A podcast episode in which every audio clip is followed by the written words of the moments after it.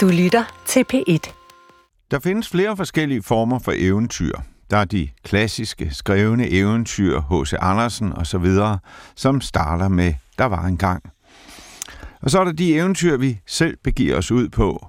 Når vi vil forfølge en eller anden drøm om at bestige et bjerg og trænge langt ind i en regnskov eller noget i den retning. Altså noget, som er svært og farligt, måske bekendt med loven, og som derfor føles så meget desto mere eventyrligt, når det lykkes, hvis det lykkes.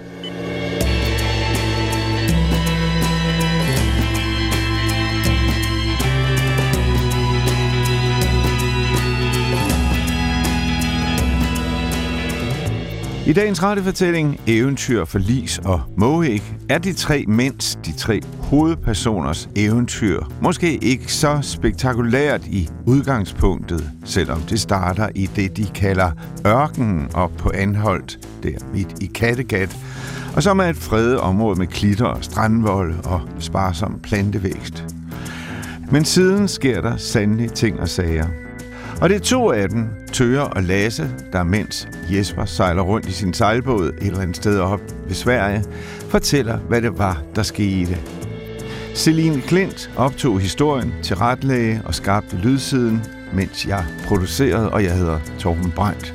Velkommen ombord i en søstærk udgave af radiofortællinger, som blev optaget på Lasses husbåd ude i Fiskerihavnen i København.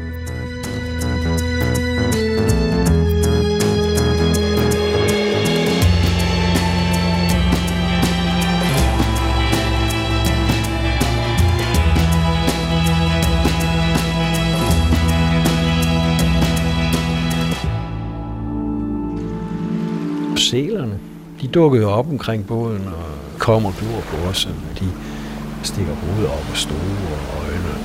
Hvorfor ligger I det? Og, øh, hvad, hvad har I gang i? Og, det er jo i virkeligheden de spørgsmål, jeg selv sidder og råder med, som jeg så projicerer over på sælerne. Hvad fanden tænkte du på, mand? Øh, hvordan kan du være så lidt sindig og så øh, kærles med dit liv?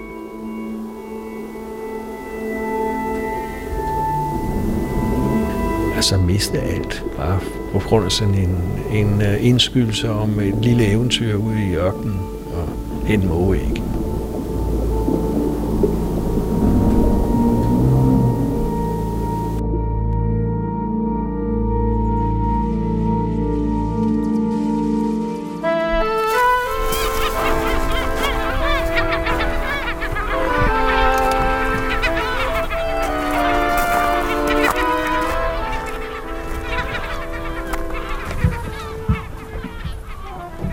Bor så på min husbåd, og det er jo sådan en tidligere fiskekutter, som så er blevet lavet om til husbåd. Men den ligner lidt et skib stadigvæk. Det ligner ikke sådan en firkantet kasse, der flyder oven på vandet. Det er en, det er en båd.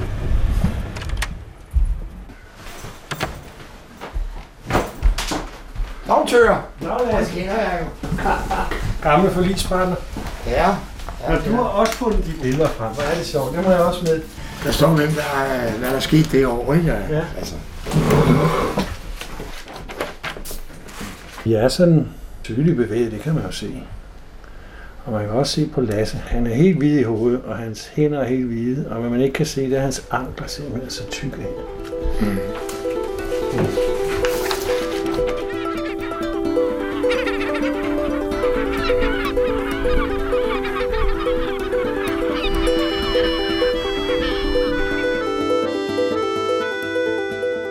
Altså, det hele starter jo med, at øh, Tøger og mig sejlede til Anholdt, og, øh, og det regner hele natten. Så det var sådan en, en rimelig sej tur, ikke? Ikke stormvand eller noget, men det der regn, det ligger også en dæmper på det hele. Så vi fik ikke sovet enormt meget, nogen af os.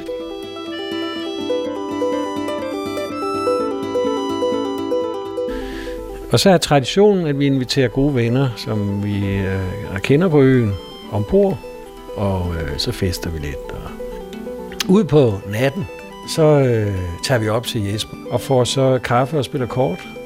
Og så bliver vi en lille smule sultne. Og så serverer Jesper mågeæg. Store, flotte mågeæg fra en svartbag. Det havde jeg aldrig smagt, de er jo meget flotte, og de smager også meget skæg, ikke? Man kan godt smage det, det ikke, men de smager alligevel lidt anderledes. Så spiser vi mågeæg. Og det er sådan ikke helt politisk korrekt, fordi man må ikke samle mågeæg. Men ikke desto mindre, så sker det.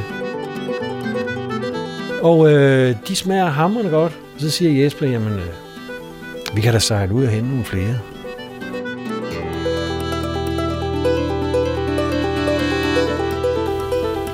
Så siger kigger Tyre mig på den anden, så har vi har ikke sovet så meget i nat. Og, og så siger jeg til Tyre, ved du hvad Tyre, vi er sgu kun de her tre dage, lad os gøre det.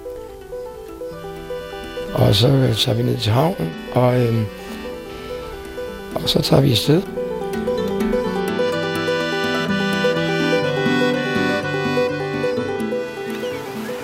Vi sejler fra havnen, og så ud langs Nordstranden og ud til noget, der hed øh, Midtvejskrydset. Det var sådan en pæl, der stod oppe i klitten, og der ligger vi ind. Altså, det var en fantastisk morgen. Det er jo altid vidunderligt at være i ørkenen og se solen stå op, og den kan man se sådan en rødmende rosa himmel. Og at se det blive dag, det er vidunderligt. Ude i ørkenen, som jo er stor, den fylder 3 fjerdedel anhold, tror jeg. Og den består af sandbanker, og det er nogle ordentlige bunker, så det er sådan meget kuperet.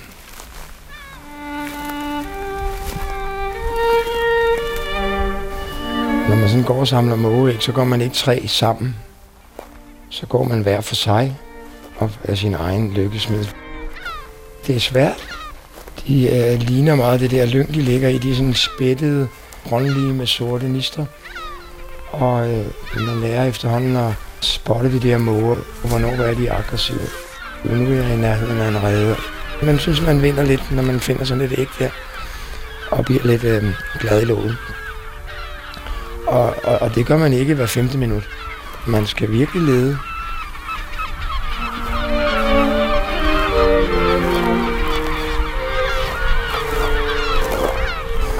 Man skal kun tage fra redder med et æg i. Fordi når der er tre, begynder mågen at ruge på det. Det er jo sådan nogle med foster ind i, ikke? Og, og Jesper og mig kommer med nogle æg, og vi har gået derude i flere timer. Og, øh, og Tyre, han har rigtig mange æg, men han har sådan lige taget fejl af det, så han har fået alle dem der med tre æg. Så bliver Jesper og mig jo lidt lange i ansigtet, og hans æg skal fandme ikke ligge sammen med vores.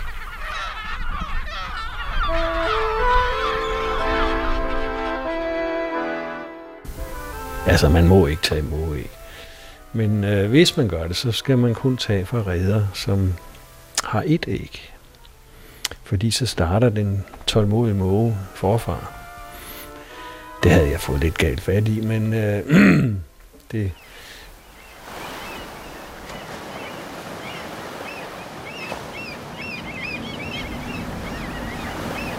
Så sejler vi så hjemad og skal så krydse hjem, og det, det er blevet lidt mere vind. Der skal også mere vind, end vi havde regnet med. Og, øh, og så mærker man, okay, vi er tre trætte mænd i en lidt for lille båd. Og lige før vi kan holde havnehullet op, så skal vi lave en sidste vending. Og lige når vi vender, der er vi lidt langsomme med at komme over i den anden side af den her jold. Og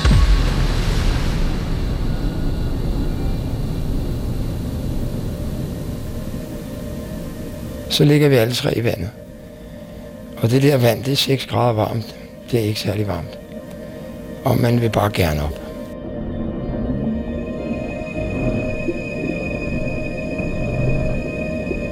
Og når man så har sat sig over skrevs på den her jolle, der stadigvæk er væltet, så går der jo ikke mange halve minutter, før man kan se, at det her, det er noget, der ikke er særlig godt. Det står stormen, i neon. Den ene side af båden, den vender sådan op, og den anden er nede i vandet. Og kølen, den ligger sådan horisontalt ud i, i bølgerne, ikke? Det blæste ikke sådan vildt, men der var jo sådan alligevel sådan lidt skumtoppe på. Og vi tænker, jamen det er fint, det blæser, fordi så driver vi jo ind på land. Øh, men altså, når sådan en båd lægger sig ned, så øh, er hele rækken jo i vand. Så skal man jo også regne med strømmen, fordi øh, der er jo meget mere i vand, end der er over vand. Så der er jo ikke meget at tage fat i for vinden, men en hel del at tage fat i for strømmen.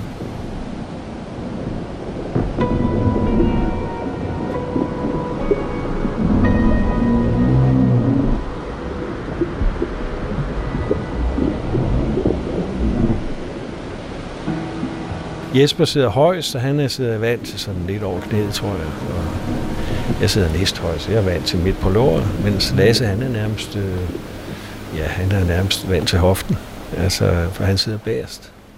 Og så kigger jeg, fordi jeg sidder forrest, så kigger jeg hen til fyret. Fyret er jo sådan øh, stolt og falsk, og er jo sådan, det er jo monumentalt. Det er jo sådan stolt. Og så kan jeg se, øh, det kan jo være, at vi slet ikke rammer land. Vi sejler forbi. Strømmen er kraftig og en vind. Vi kommer ikke ind og rammer øen. Der ændrer det karakter, og vi bliver meget små på det der store hav.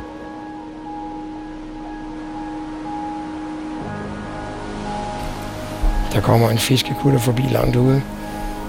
Vi vifter med armene, men han ser os ikke. Men Så flyver der jo en måge forbi, og ja, når man kigger ind på den der fine ø. Anholdt er jo en lille ø, som er det sted i Danmark, der ligger mest isoleret fra resten af landet. Der er ingen steder, du kan se øh, til noget.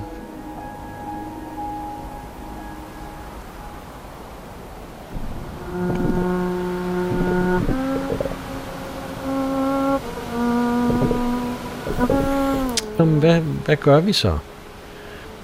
Lasse foreslår, at vi øh, glider ud i vandet og prøver at rejse båden op og, øh, og tømme den for vand. Men det kan jeg slet ikke se for mig, øh, fordi vi har ikke nogen pøs. Vi har, at den vil bare øh, vippe bordfyldt over til den anden side. Da vi så nærmer os fyret, der er vi på et tidspunkt jo måske 400 meter fra fyret. Og øh, der tænker jeg, fordi jeg er en rimelig svømmer, at, øh, at jeg kan svømme i land.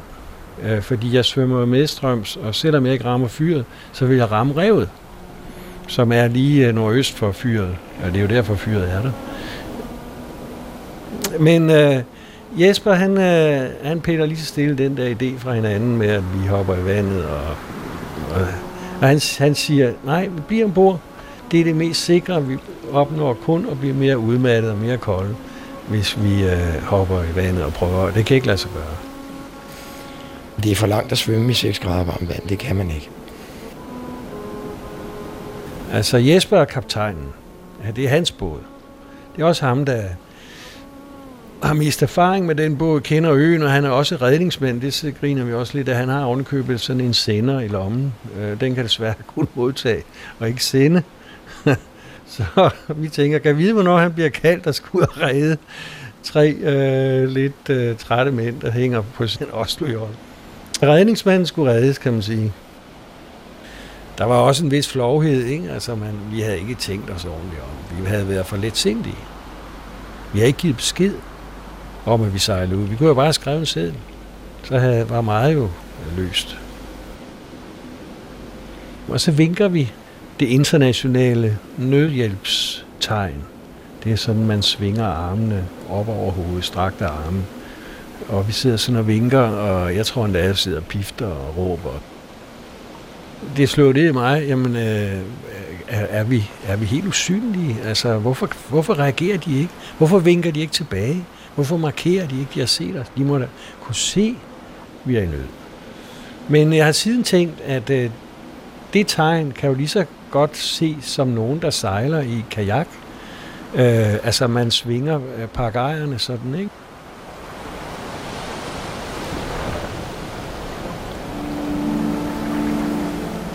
Og så bliver vi sådan lidt stille, da vi driver forbi fyret, fordi nu er det jo pludselig, øh, altså nu er der jo langt til land, eller bliver om lidt langt til land. Altså, er det Rusland eller Sverige, vi rammer næste gang?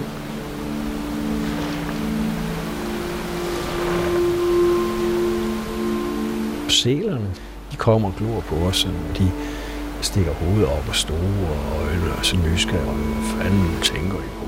Hvorfor ligger I det? Og hvad, hvad har I gang i? Og det er jo spørgsmål, der sådan er enig i mig, som jeg så projicerer over på sælerne. Altså, det er, jo, det er jo virkelig en de spørgsmål, jeg selv sidder og råder med. Hvad fanden tænkte du på, mand? Øh, hvordan kan du være så lidt sindig? Og så øh, careless med dit liv?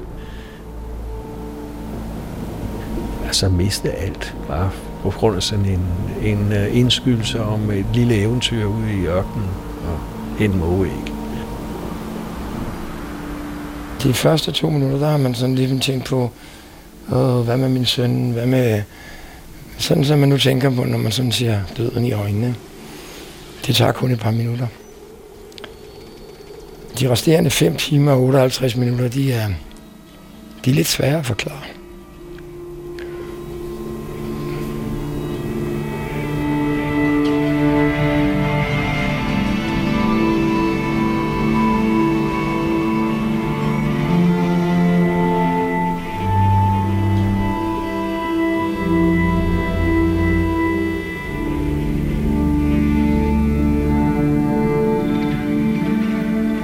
Havet rykker jo meget tættere på, og bliver jo øh, pludselig også en, en modstander.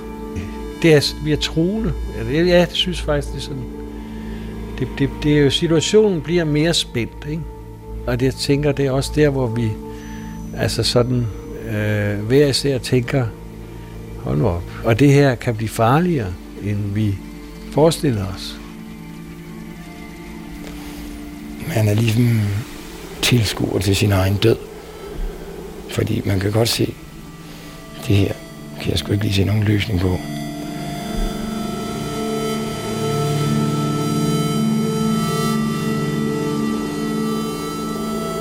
Seks timer er der gået, og har vi drevet øh, og siddet i vand. Og vi driver så på øh, den yderste bøje, der markerer øh, sælreservatet nordøst for fyret. Og det er jo heldigt, fordi vi så kan bevare landkending, og vi kan ses fra land. Så vi beslutter at binde os fast med sådan et slipstik. Vi kan jo se inde på stranden, der er folk, der går rundt om øen. De er små myrer inde på stranden, men, øh, men det er dog vores øh, bedste chance, det er at blive set af dem. Men Samtidig med, at vi binder os fast, så vi, bevæger vi os ikke længere med strømmen. Så er vi modstrøms. Og det betyder, at båden sænker sig ned i vandet, altså 20-25 cm. Og det kan jo lyde som detalje, men det er det bestemt ikke, fordi vi er kolde, og øh, vi bliver endnu mere kolde, fordi vi pludselig sidder ikke i vand til knæet, men i vand til midt på låret, eller, eller højere op end det.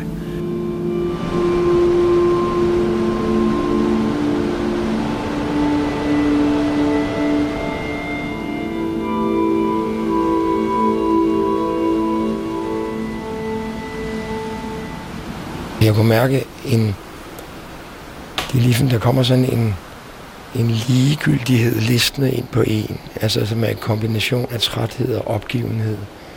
Hvor man også bliver ligeglad med, at man dør, og så der man jo bare af, når man ikke kan holde fast længere, ikke?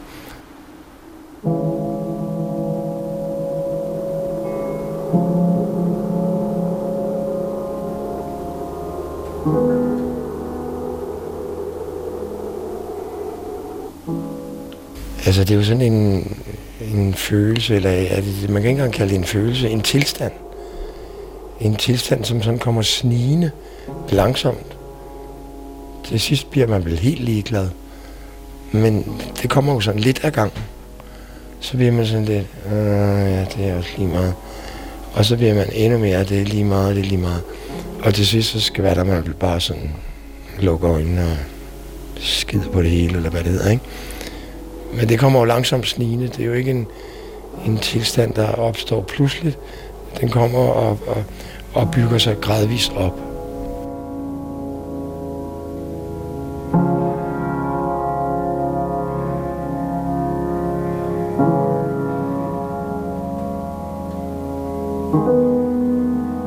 Vi er, vi er i fare nu. Vi er i reel fare nu.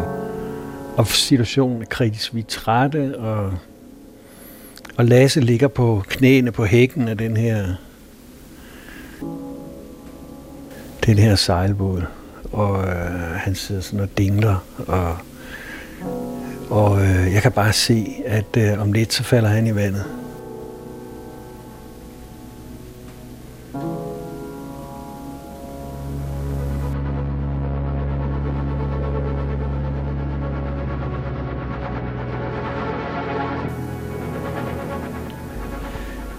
Pludselig ser jeg jo de her altså, tre kugler meget langt væk. Og jeg kan ikke forstå, at øh, jeg kan ikke se, hvad det er. Jeg kan ikke forbinde det med noget, jeg har oplevet før. Så jeg tror først, det er en hallucination. Og jeg tænker, det var fandens. Altså, er, man, er jeg så træt? Er jeg så udmattet, at jeg er begyndt at sidde og hallucinere? Øh, og i første siger jeg ikke noget til de to andre, for jeg tænker, der er jo ingen grund til at skilte med sit øh, vanvid, men øh, øh, så beder jeg dem om at kigge og, og spørge, om de kan se det. Og først kan de ikke se det. Og jeg tænker, det er mig, der må være kugleskør. Men øh, der er tre kugler. Men det er da vi hører lyden, at vi bliver klar over, at det er altså reelt, det er, det er der er et, et læme i luften, og det er, da vi hører lyden, kan man høre, det er en helikopter. Og så er det jo, det er jo en voldsom forløsning pludselig at opdage, at der er fandme nogen, der får øje på os. Og så flyver han ligesom rundt om os, og jeg tænker, har han nu set os? Har han set os? Rotorbladene, de pisker vandet op, og der bliver skum, og bølger, og, og det, det er sådan, og det stinker af flybenzin. Så åbner buen sig, og så kommer der sådan en sortklædt mand ned. Der er kun lige sådan øjnene, kan jeg huske, øh, er fuldstændig udtryksløst koncentreret. Det er jo noget af et monstrum, når det hænger op i luften over hovedet på en. Den laver sådan nogle paddehattebølger, og vi vælter vi vandet, det hele vælter rundt. Ikke? Altså, båden, altså på den der kæmpe apparat, det er altså lidt af en... Og der kommer sådan en mand dinglende ned i en, en eller anden vejer, ikke? med sådan en våddragt på. Sådan en ung militærmand. Og jeg er den første, han får fat i. Det larmer så meget, så man ikke kan råbe så højt, så man kan gøre sig forståelig med noget. Men jeg får sådan to dask på kinderne. Ikke sådan, at tænderne rører ud, men sådan, at man klunk, klunk. Og så får jeg sådan nogle fingre op. Han skal vide, hvor mange vi var. Og han starter simpelthen bare med at slå en gang på hver side af hovedet, ikke? for lige at se, om jeg er levende eller død. Ikke? Og jeg svarer tre. Det var første gang, jeg var i en helikop. Og det var jo selv enormt spændende jo. Men øh, jeg var først og fremmest ekstremt lettet over at sidde, fordi jeg havde reddet livet.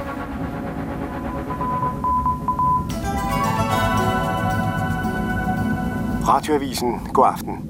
Tre mænd er blevet reddet, syv timer efter, at de tidligt i morges kendrede med en jolle ud fra vestsiden af Anholdt. De holdt sig ved jollen, kravlede op på den og drev østover med strømmen i omkring 5 timer, inden de kunne binde jollen fast til en bøje. Efter yderligere to timer ved bøjen blev de tre mænd og jollen med bunden i vejret set fra land af naturvandrere på den øde østside af øen.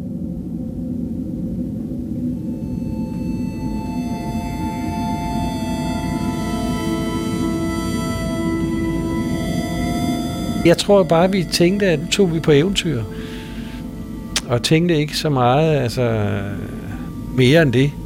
Lidt teenageagtigt, ubekymret, Overmodige, synes jeg, vi var. Sådan en oplevelse der, den gør ikke en dummere. Den kan gøre en lidt gladere for livet. Øh, og, og den giver også en vidshed om, at livet er ikke uendeligt. Så på den måde har man et forhold til to andre mennesker, som er noget mere end det sædvanlige. Altså, det var måske et venskab, der stod sin prøve, kan man sige. Det synes jeg bestemt, det gjorde.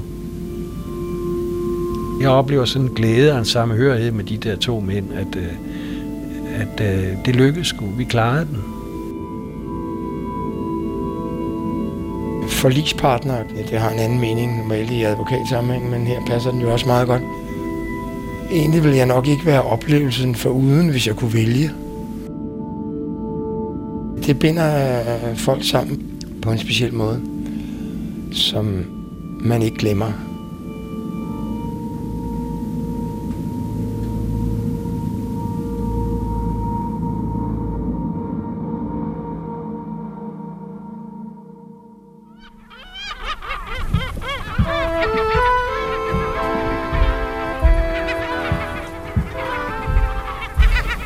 Ja, dem mistede vi, det der skide af. Nej, vi gjorde det, jeg tror. Jeg fik nogle måge ikke med hjem. Om de stadigvæk har ligget i jollen, og jollen er kommet ind, vi så, det kan jeg ikke huske. Men jeg kan huske, at jeg havde måge ikke med hjem.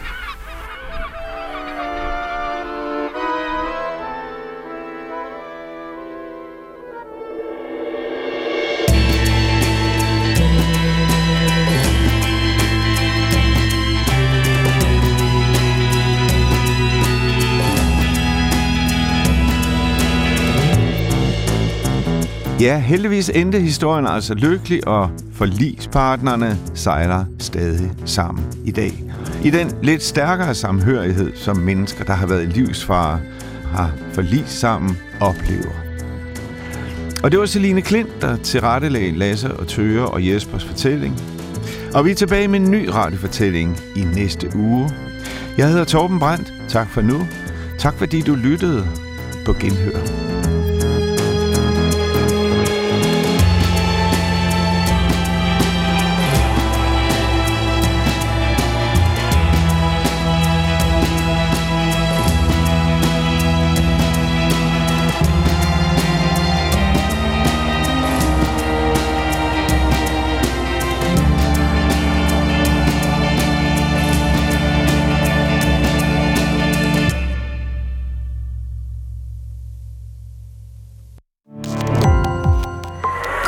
Opdagelse i alle DR's podcast og radioprogrammer. I appen DR Lyd.